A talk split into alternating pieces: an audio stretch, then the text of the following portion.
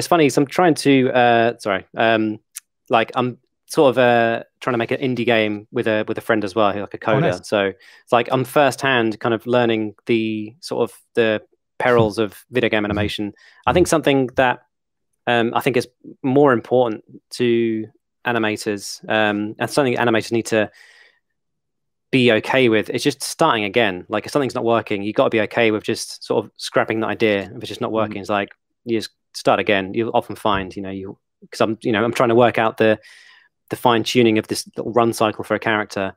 And I, I, did the keyframes, and I was like, "That looks awesome. I'll do some in betweens." So I was like, "That looks trash. I've ruined it. I've like added too many frames now." So yeah. it's a, it's definitely an iterative oh, process. Oh, it really is. It, it you mm. cannot go in it with the idea of just making this beautiful thing that you're going to shove yeah. into the game. It needs to be how can I put something in that's very draft that will give the basic core under like the, the staging of it, like the timing and the overall feel, mm. and then just see if you can like the, the, game I like to play when making the game is to say how minimalistic can you be with that mm. first iteration so that you're not wasting time on polishing things that are going to get thrown away or changed entirely. Yeah. yeah. Mm.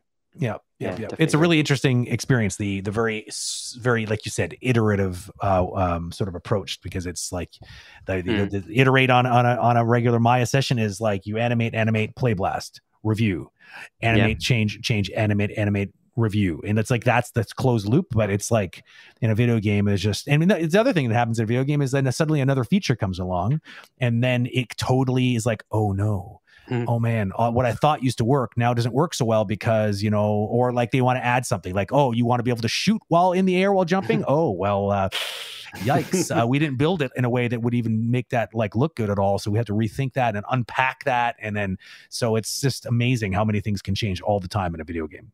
Yeah, definitely. I think something else as well um, is uh, do I keep cutting you off there? I keep seeing like, am I? It's all good. Go on.